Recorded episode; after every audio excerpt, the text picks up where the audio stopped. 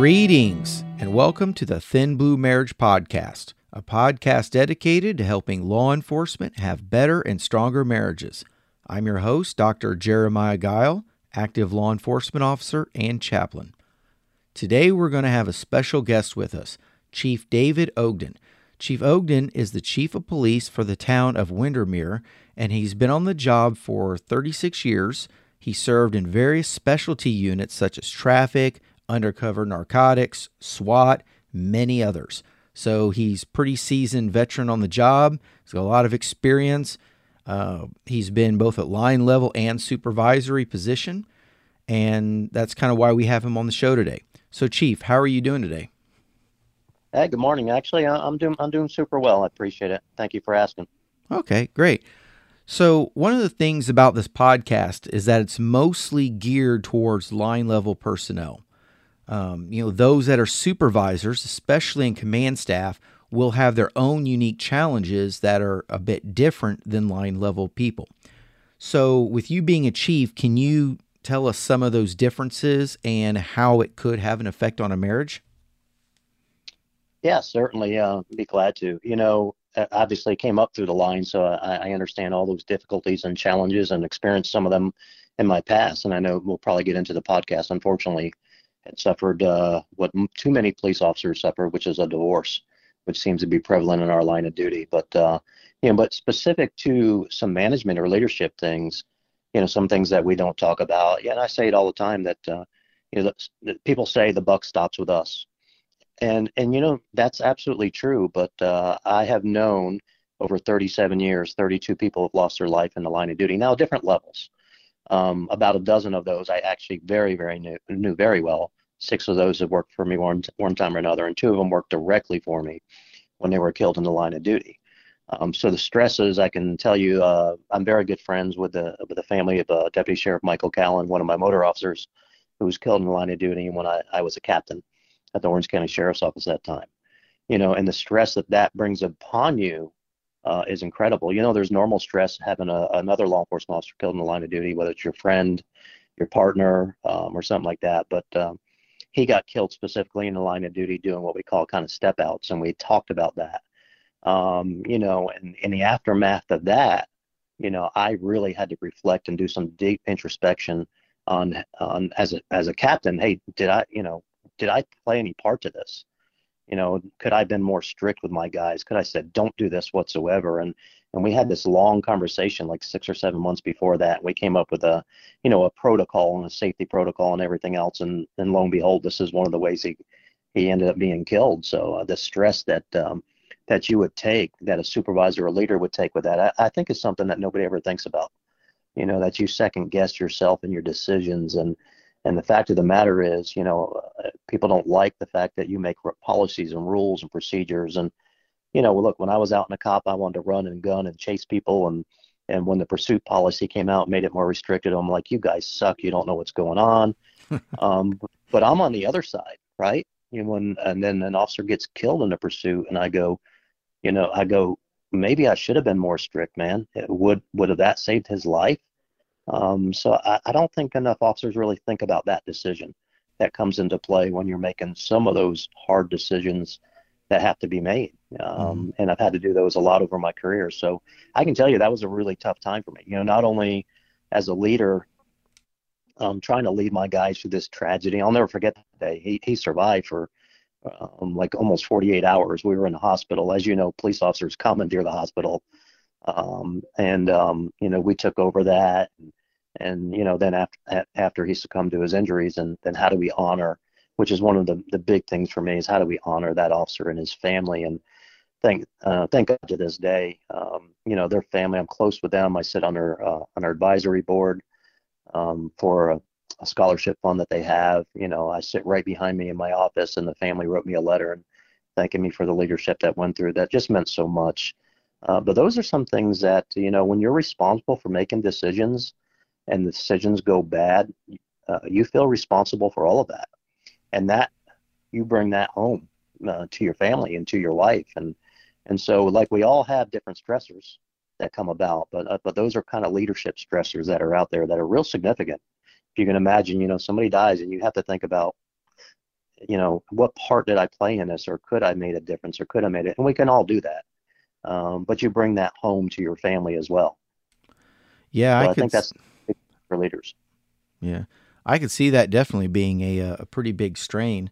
Uh, one thing that I've noticed just from an observation perspective, and, you know, sometimes, you know, as a chaplain, I've helped people at different levels, uh, from different agencies. It also seems like that the time commitment required for the job is significantly higher as you go up in rank. Yeah, absolutely. You know, uh, I took over the Windermere Police Department ten years ago, and it was a, a mist of, uh, listen, simplest way to put it is corrupt police department at the time. We just received our accreditation. We are doing fantastic. I consider us a value-based uh, police department. I think you've seen one of my presentations, and, and I'm happy with the team we have, but it, it wasn't like that in the beginning. And any new job you come into, you, uh, we all know if we get take on a new job, we're going to have to put a little bit more time and effort. But the reality is, I really, really had no clue how bad it was when we got in here. Mm-hmm. And uh, the time and dedication was truly twenty-four seven. And, uh, you know, I would spend time and hours at home. When I took over the job, first thing you want to do is, you know, you talk to everybody. You you do management one oh one, and we had to rebuild, rebrand, re- re-image this agency from the ground up. I would take policies home every single night and review them and revamp them and, and, and kind of go, why do we do this and that and other things? And it, it was pretty bad. Uh, and your weekends, you're coming in, you know, you're expected to be there. You know, in a small department, I love it here. There's no complaints whatsoever. We had a level of service that's uh, beyond what I could ever imagine. And most of the residents have my cell phone number. They're not afraid to use it. Wow. Certainly. And, and that's okay. You know, I, I really don't mind that, you know, because I, I left Orange County Sheriff's Office when I retired. I was a fusion center director. So I was accustomed to phone calls and emails and, and secret clearance stuff twenty-four seven. Um, but, but the job really is twenty-four seven. So it's not the time that my butt is sitting in the seat in here.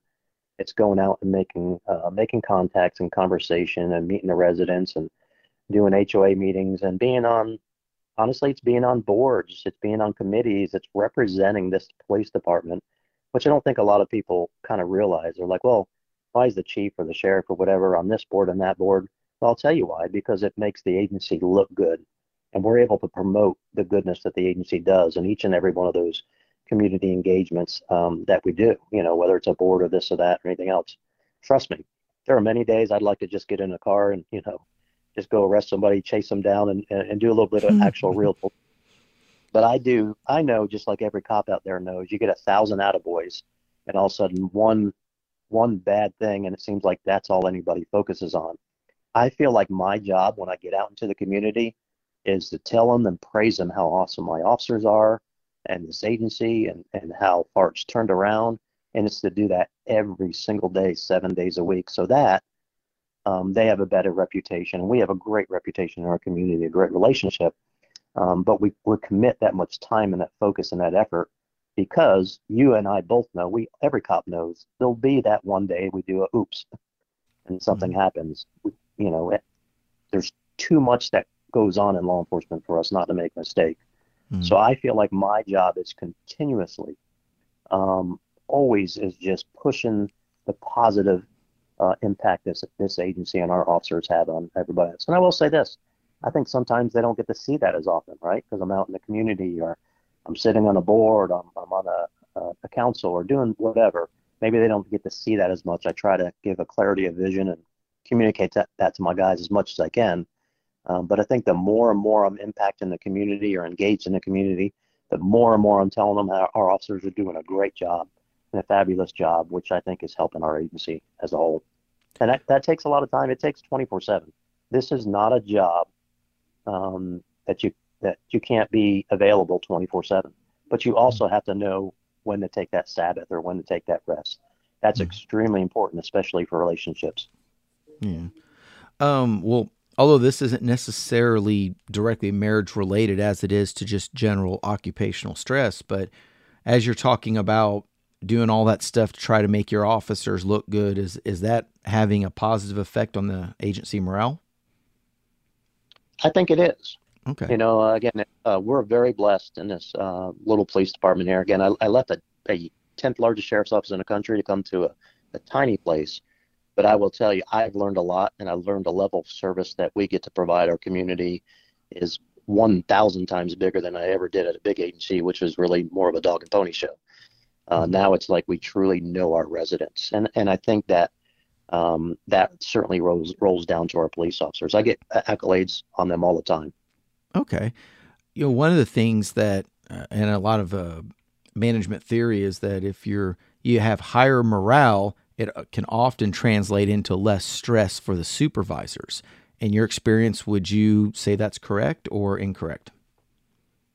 Yeah, absolutely. Listen, when all of us feel better, there's less stress in our lives. Mm-hmm. You know, none of us like when we're under the gun or, we're, you know, we're under, you know, the scrutiny of, of whatever it is, whether it's an internal issue or a discipline issue or an external issue. Somebody is complaining on you. Every Everything brings about stress.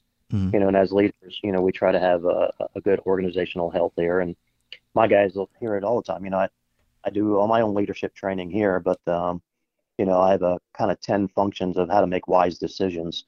And the very first one is when somebody comes to me, my first question is this: is somebody going to die if I don't answer this right now? And I tell my guys, if the, if the answer is yes, you should know it immediately. And you, you got to react. You got to do something. If the answer is no, you actually just have a puzzle to work on.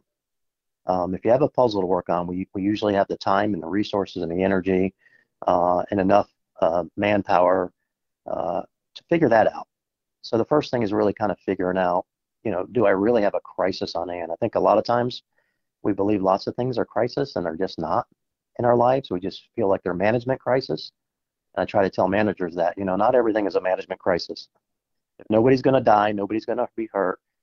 Um, you know what, you, we can figure this out, and we can usually figure it out um, by taking our time and come up with the best decision uh, for everybody's overall wellness, as opposed to uh, a quick decision that may be good, but not the best decision. Right.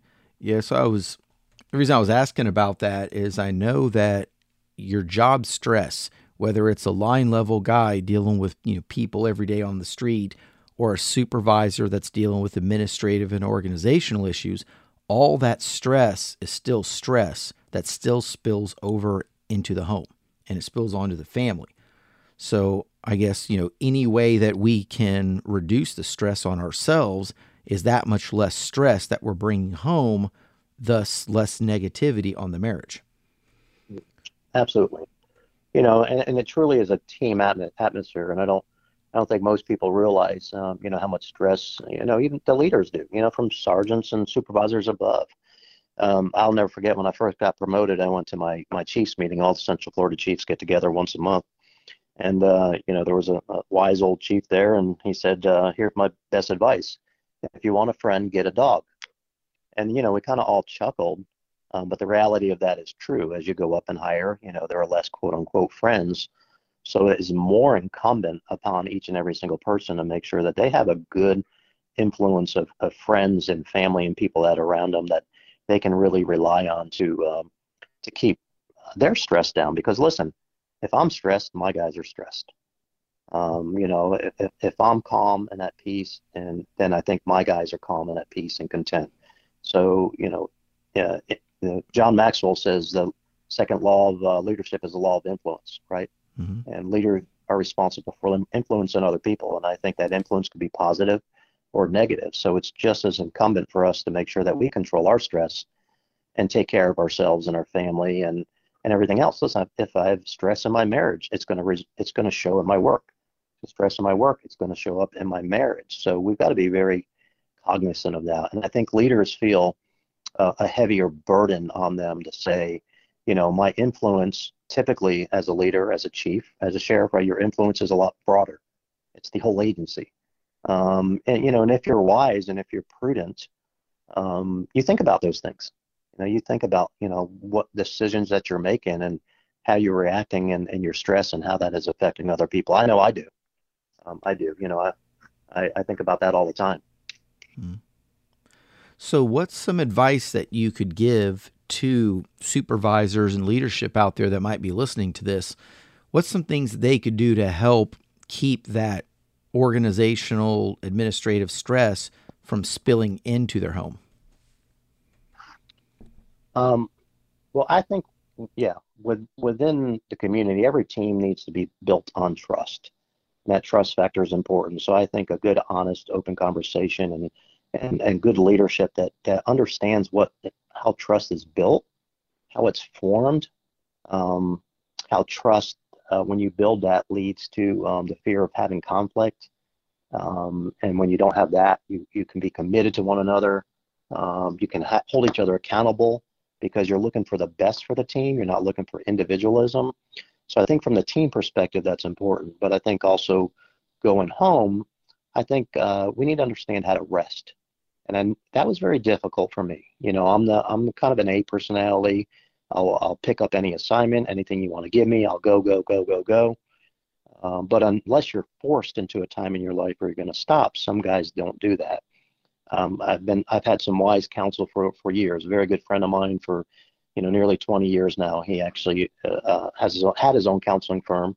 He's he's also one of my associate pastors at a church in the past. But um, we'd meet once a month, and I talked to him, and he would always tell me, he's like, Dave, he goes, if you're a, a high level manager or a mid level manager, he goes, I recommend, he goes, I recommend every four weeks to eight weeks that you should get a three day weekend away with your wife. Don't use your phone, don't contact back, and just get away. He goes, I also recommend every six months you try to do anywhere from three days to a week getting away. And he actually says once a year you should get away for almost a month.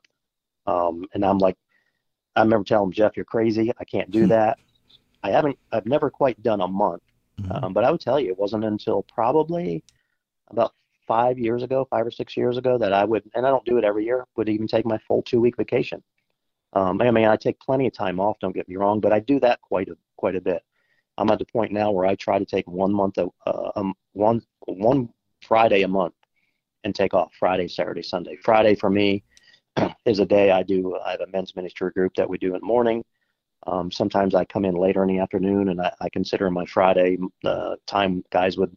Um, that are that I do ministry with, guys on the side, that guys that I trust with my life. You know, they're, they're my Jonathans, my Nathans, the guys that I can, that they can speak into my life. They can tell me when I'm screwing up, when I'm doing something wrong. Uh, we've built that trust, and that's extremely important. Uh, and a lot of times, times we'll take that days, and uh, my wife and I'll just get away and go to the beach for the weekend. We'll do something. Um, I've been so much better at that uh, in the last several years than I than I probably was in the first thirty years of my career, I would say, and I would absolutely recommend that. Another thing that my wife and I personally do, and some of this is because of uh, the challenges and hardship that we've had, is that we've dedicated our, our marriage to saying that, um, you know, first of all, uh, you know, we're we're people of faith, so we, we feel that um, um, God is the center of our marriage. He's the triune of our marriage. That's important for us. Uh, and, and then we say we, we're going to do one marriage retreat a year together. So we do one marriage retreat. We go away. Um, we usually the last couple of years we've been doing Wind River Ranch. It's a Christian dude ranch in Colorado that we serve at, and we just go up there and we just get filled for a week. We, you know, it's kind of our mini vacation up in the mountains. Somebody comes in, usually a professional counselor or or somebody that's teaching every single day, and and like you would in any other kind of sessions, you know, we go through rules and they have us do some things and stuff like that, and we just we just work on our marriage uh, to do that. You know, my wife and I personally, we will. You know, you know, we go to, we go to church on, on Sunday mornings. We do groups, activities. Sometimes we'll study together. We'll read the same book together or do things like that. But like anything else that you want to be good at, I've been a jiu-jitsu practitioner my whole life, and uh, I competed at the highest levels um, in jiu-jitsu. I'm going to put the time and the effort into being that good. And I don't think sometimes we put the time and the effort um, into our marriages. And a lot of times that's why most law enforcement marriages fail, right? We put all our time and our effort into our work, into becoming better, into our tactics. We get so caught up on our police tactics and our safety and everything else that we will work that to the nth degree. And in the meantime, um, our, our our relationships need that. You know, I, I, I told people in the past, I'm like, yeah, we do, you know, we do a marriage retreat. And they're like, oh, what's the matter? You guys having problems? I go, no, we're not having problems. I go, do you only get a, get the oil change in your car when your car stops working? No, you get the oil change in your car every three to five thousand miles because mm-hmm. you maintain it and you keep it going. So that's the biggest advice I can give people is maintain your marriage. You know, get away uh, uh, at least every month, a month and a half, or a three day weekend. Mm-hmm. Most guys work twelve hour shifts, so they had long shift, long weeks and long, short weeks. Get away, take her away. It doesn't have to be expensive. Uh, here we live in Central Florida. You know, you can you can go walk around downtown Disney and all these different places without paying a dime to get in. You know, just walk, hang out, do some different things. You know, get on um, what do you call it? Different sites, apps. There's different apps for this.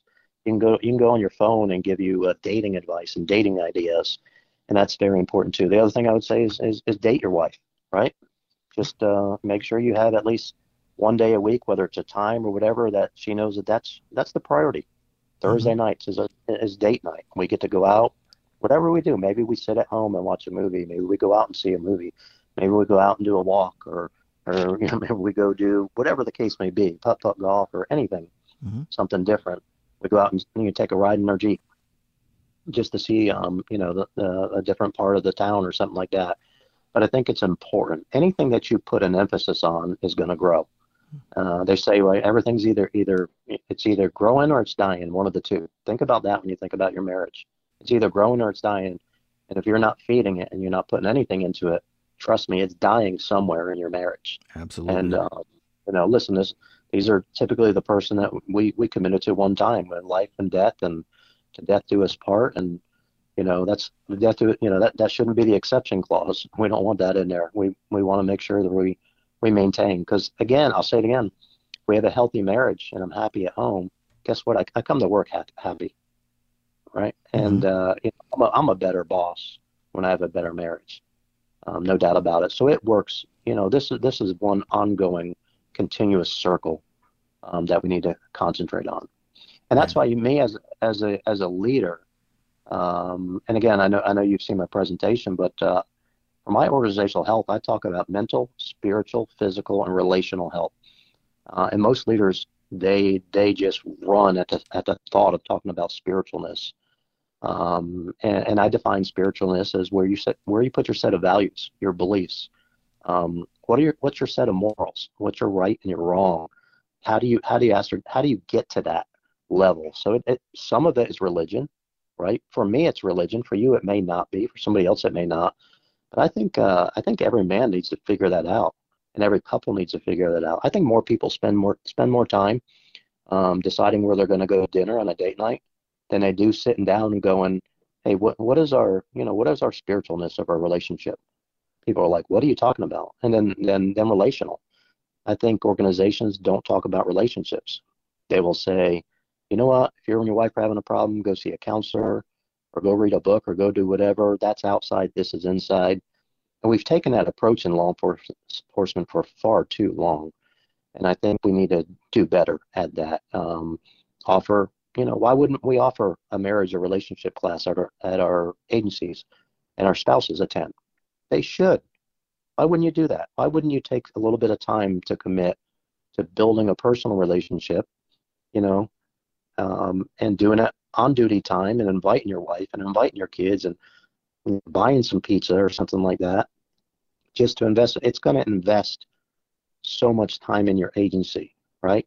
This, this is about, this is about a value-based organization. If you have value, you value your people, you value their relationships, and you yourself value your own relationship. So we've got to put time into it.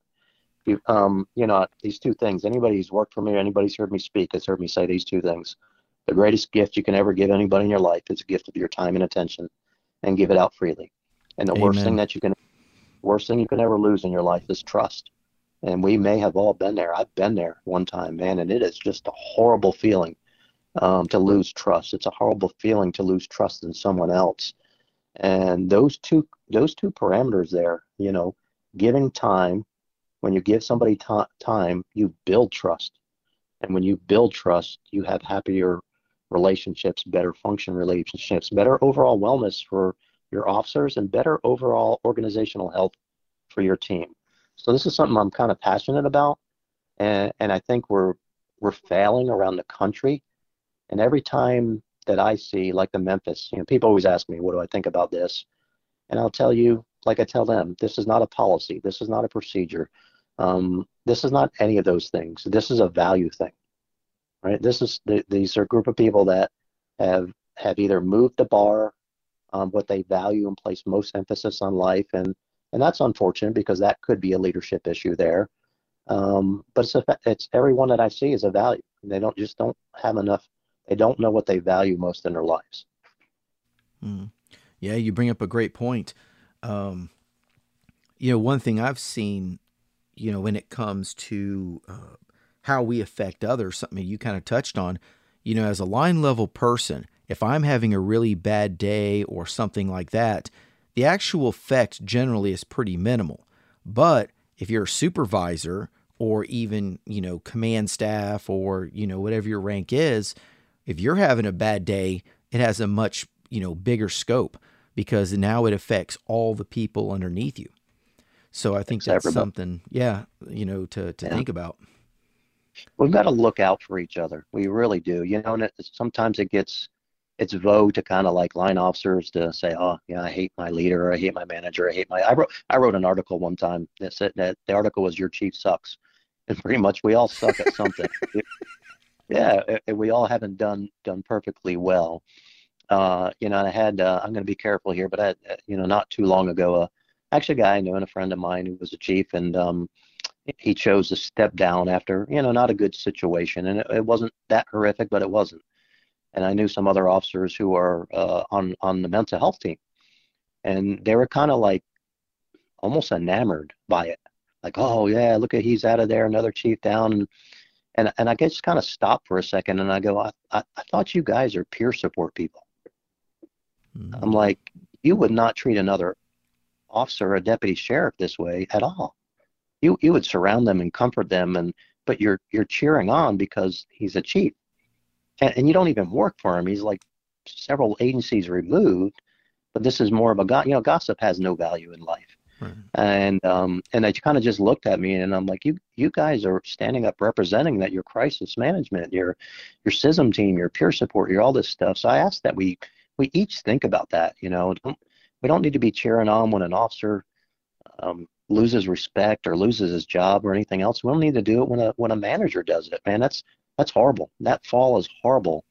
You spend thirty, forty years on your life, and and uh, and you know you end it. And and this is somebody that I know, and I've reached out and yeah, I've met with him. We've had dinner, and uh, I can tell you, man, he's really hurting. And I had I had people that you know, and we sent that are quote unquote peer support counselors that were chuckling about it. Like, how does that work? So I just ask that we all think about whether we're, if we're in this as a team, whether you're a chief or whether you're you're an officer writing tickets, it doesn't matter. We really got to consider consider ourselves as a team.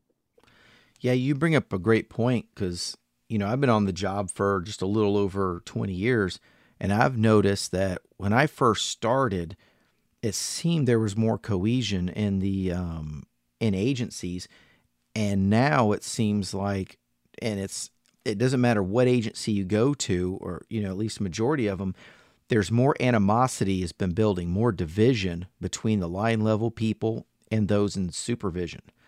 And I don't know if that's a trend that, you know, can be reversed or exactly what the cause of it is, but I think it does create a lot of extra stress on both the supervisors and the line people, which then rolls into their home life.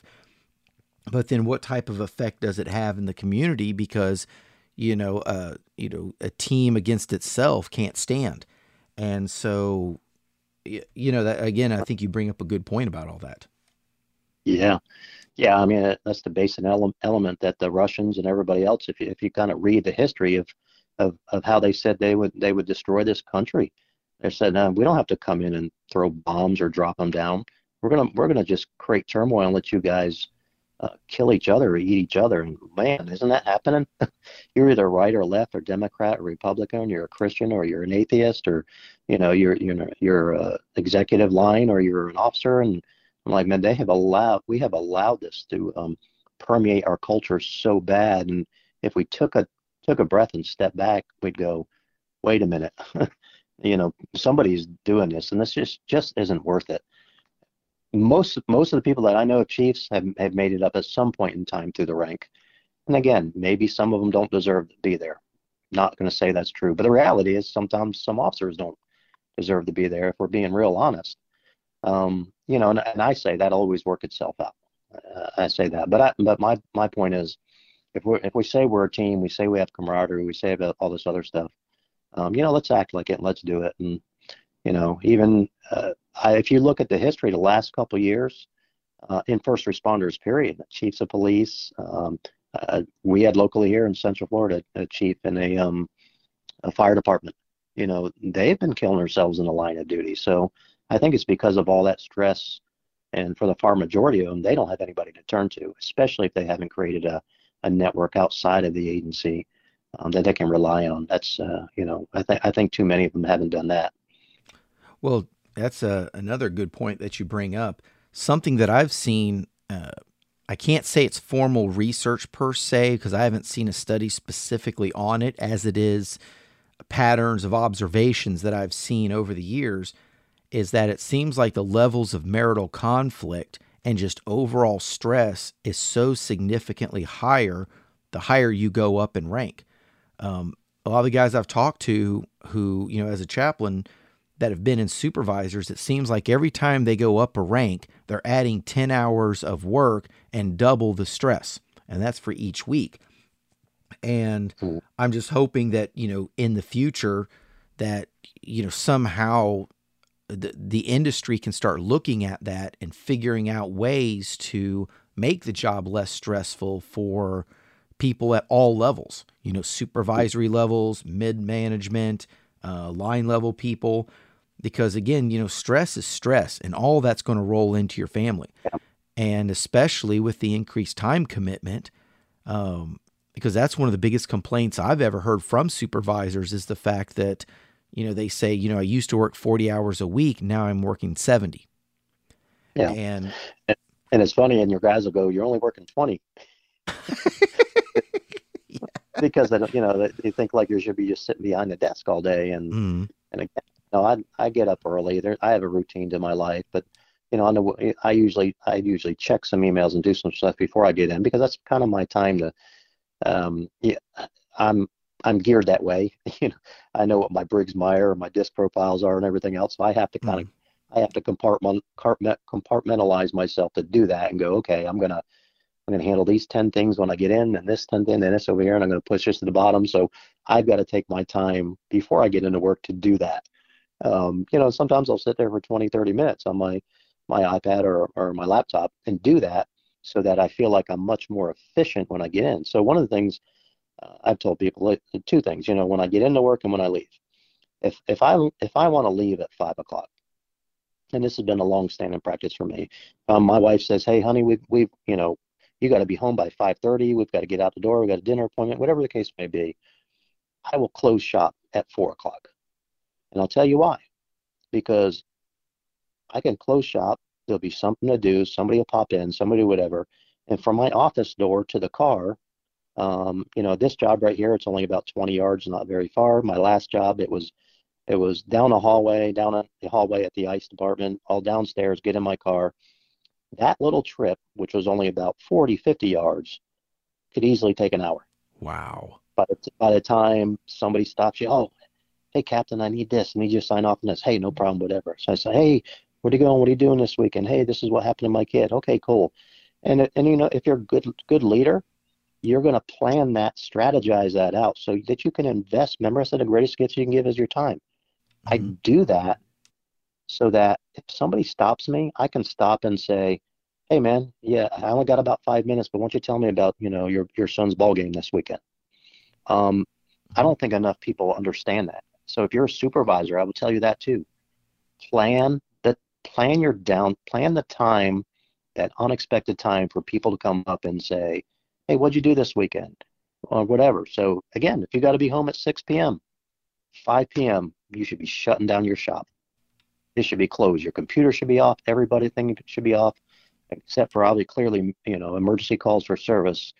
And you just need to kind of take a breath, relax, walk around the office, kind of walk out. And I guarantee you, Um, you're going to, first of all, invest a lot more time in people. Um, and then you're going to get out of the work on time. If you close your, if you got to be home at five thirty and you close your computer at five o'clock and start to run out the door, um, somebody's going to grab you and you're going to say, hey, I don't have time right now. You're going to walk off and they're going to go, man, I had something important to talk to the chief about. And he just doesn't care. Um, so You know, you have to schedule. I, I found that works for me. Really scheduling zero time, which mm-hmm. is actually more important. Time, I call it zero time. Zero time for others to kind of just stop by and chit chat. Hmm. Okay. That sounds like some great advice. Hmm. So, okay. Um, I know you had another project you were working on. Uh, it was a little short film called uh, Cover Your Six. Can you tell us about Got that? Your, yeah, Got Your Six um, actually is a um, a nonprofit uh, ministry that I started running and uh, on the side a couple of years back after George Floyd happened. Uh, as as I've already indicated, for me, my faith is very strong, and I also um, I believe everything that we've been talking about. If we have a uh, if we have a focus center focused life on our values, for me, my values is is uh, my faith in God. Um, that I think we have a better overall uh, wellness. So we created a, um, well, we actually created a ministry first called Got Your Six, and it has only three factors. Number one, I build a community of trust. Um, this this was after Ferguson and George Floyd and everything else. I just felt like there wasn't communities for police officers to build trust. Second was an educational platform, and a third is to be servant leaders, to go out into the community and do service. In order to kick that off, I was trying to figure out what kind of marketing platform, you know, and uh, um, a, a quick, I'll try to do a quick version of it. A good friend of mine who she's just starting in the film business industry. I told her what I wanted to do, and I wanted some stick figures to talk about, hey, Got Your Six, here's what we're doing. We're doing some classes, we're meeting, we're watching movies, doing whatever. And she's, and I started telling her about my life and the things that I've experienced that other people have experienced. She's like, she goes, that's a movie. And I go, well, I don't know nothing about that. That's not my forte. But that's mine. She goes, we're going to create a short film. So we created a short film that depicts three vignettes, and they're, they're true life scenarios of, of multiple officers and myself that have written that they've experienced over the years. And the movie is designed for nothing more. You know, the, the first part of the movie does the, the, the short film. So it gives you like a domestic violence scenario, and then a scenario where you're arguing with your wife at home, and it uh, it pulls you into the scene so that you realize, you know, as a cop, you may be doing some things in a scene, or some things that you do on a scene, being autocratic, being, uh, you know, uh, a little bit louder, giving some direct commands, how we can kind of pull that into our marital life. Uh, there was a, there was one scene where an officer was con- contemplating suicide, and another scene that uh, a female officer and her husband were getting a divorce. Um, so these three scenes are just really designed to show people kind of what law enforcement officers have been dealing with over the years and open a conversation about that. That's it. And uh, we we we raised our own money and our own funds. Cost about ten thousand dollars, twelve thousand dollars to, to run the movie. We received six different uh, awards for it. The second part of the movie talks about our Got Your Six ministry.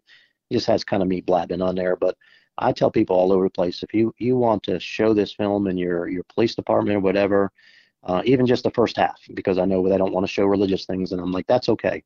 Cut out the last part for me, me blabbing, that's fine, and just show these three pieces, and then just start a conversation. Hey, guys, have you ever experienced this? Or how do you feel?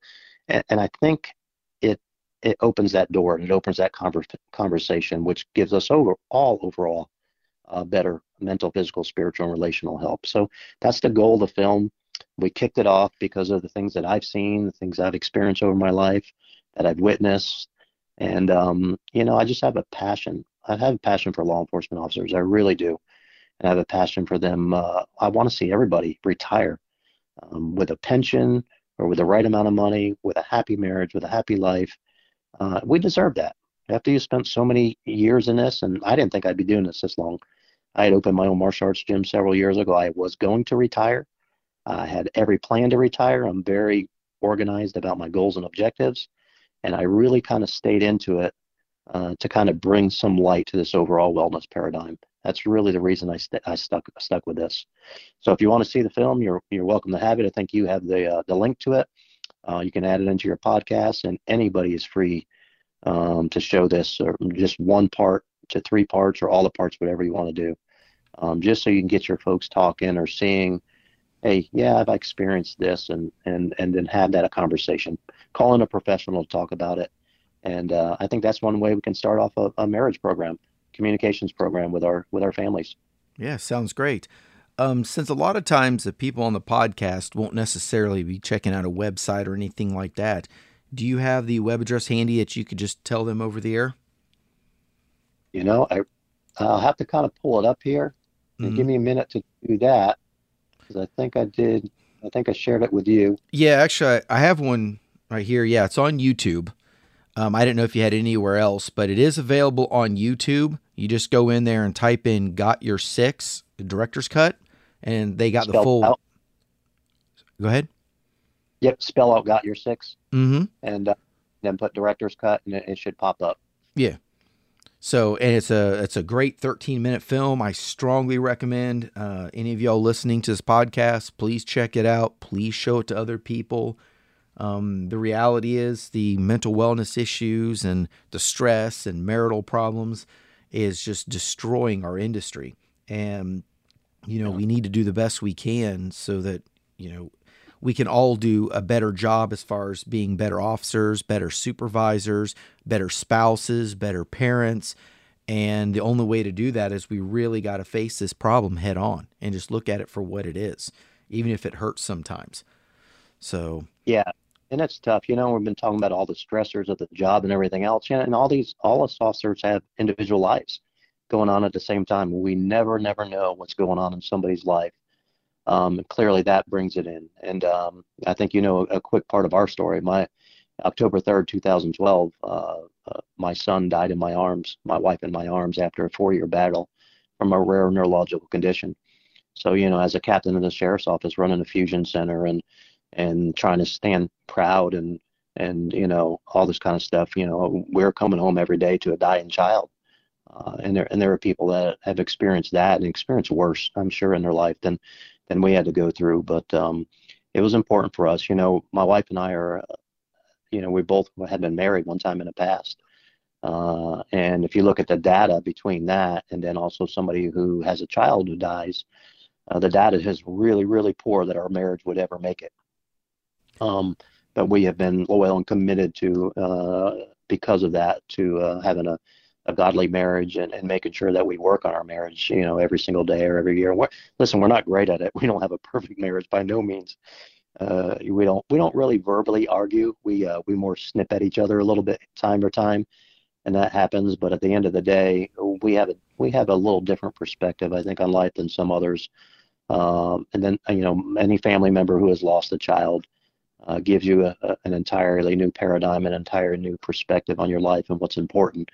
Uh, we know how much family in, is important, how much our relationship and our and our marriage is important. So we work on that. But, you know, while all this stress and everything is going on in the job and, uh, you know, all the everything else, I know that uh, officers have families, and their families have different things. Uh, you know, mom and dad dying, or people being sick with cancer or stricken with an illness or disease or financial woes or problems. So, you know, we're dealing with all that and life itself.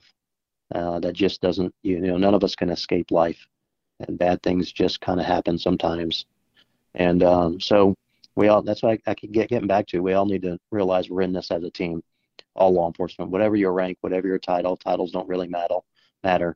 At the end of the day, um, we all want to have, I want everybody to retire Uh, with, again, a good retirement package, a good marriage, and an overall wellness where, you know, you can retire, you can go do what you want to do.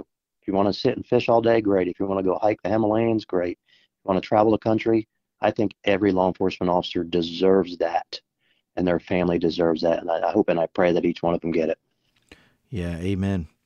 So, okay. Well, as we come, you know, start to wrap up this podcast here, do you have any last words of encouragement or advice for the listeners? I just think that take care of yourself, take care of your family. Um, you know, nothing, uh, no job is, is is worth losing your family over. And I think in law enforcement for years and years and years, I think that hasn't been the case. I think a lot of people have lost their marriages thinking my job is more important. And I'm here to tell you it's not. It's absolutely not. You know, uh, men will, men and women are put on a uniform and are ready to die for somebody else. Um, but yet they they won't die to themselves uh, in, in an argument with their spouse, um, and we have to we have to kind of look at it that way. Um, so take care of yourselves, take care of your family, And um, like I said, God bless, and I pray for each and every officer that's out there. Mm. Yeah, that, that's good information. Um, it's funny that you bring up the, the dedication to the job, because you know, during the time when I've done presentations before to groups and stuff like that, whenever I bring up the idea of placing your marriage over the job, most of the people get it, but there's always that small segment that really disagrees with that. And I can tell by the nasty looks, the nasty comments, and everything else, because some just don't want to hear it, which is a shame, because, you know, they don't realize how much those marital problems or the divorces and the other issues actually impact their life and their job. So, no. but, yeah, and your family, just, it's just not worth it. And, um, yeah. It's, it's again, it gets, gets back at some point in time, we stood there and, and promised to love and cherish and honor and, and all those kind of things. And, and think about that, you know, we honor and integrity and all these kind of things are usually um, our, our calling cries for police, police agencies all over the country. Mm. And you kind of scratch your head a little bit and go, wait a minute, you know, is that only account for only count for your job? No, it accounts for everything else. We demonstrate our character by showing our character everywhere in our lives, our integrity and our value system. So I think that's that's important. Trust me, you know what, you don't want a divorce, you don't want somebody else raising your kids, you don't you want any of that kind of stuff. Um, if that's where you're at, none of that brings uh, overall wellness. You know, and there's counselors and everybody else that, that will tell you, you know, you, certainly you can make it work. You can. You can you can do you can do lots of things, right? We're living proof. We lived with a dying child for four years. Uh, when you're put in a situation, you will make things happen. Uh, but but put the investment and the time ahead of time so that it doesn't have to happen. And I think you will be better off for it in the long run. Yeah, that that's some great advice. So, all right, as this uh, podcast comes to a close, I want to uh, thank Chief Ogden for being on the podcast. I really do appreciate it. Um, hopefully the listeners will get quite a bit out of it. Um, I also want to say that, you know, thank you for listening to the Thin Blue Marriage Podcast. If you have any feedback, I'm, you know, I invite you to send me an email to thin blue marriage at yahoo dot com. And most importantly, I want you to remember that your marriage is your most important team. Treat it as such. Thank you and good night. Amen. Good night.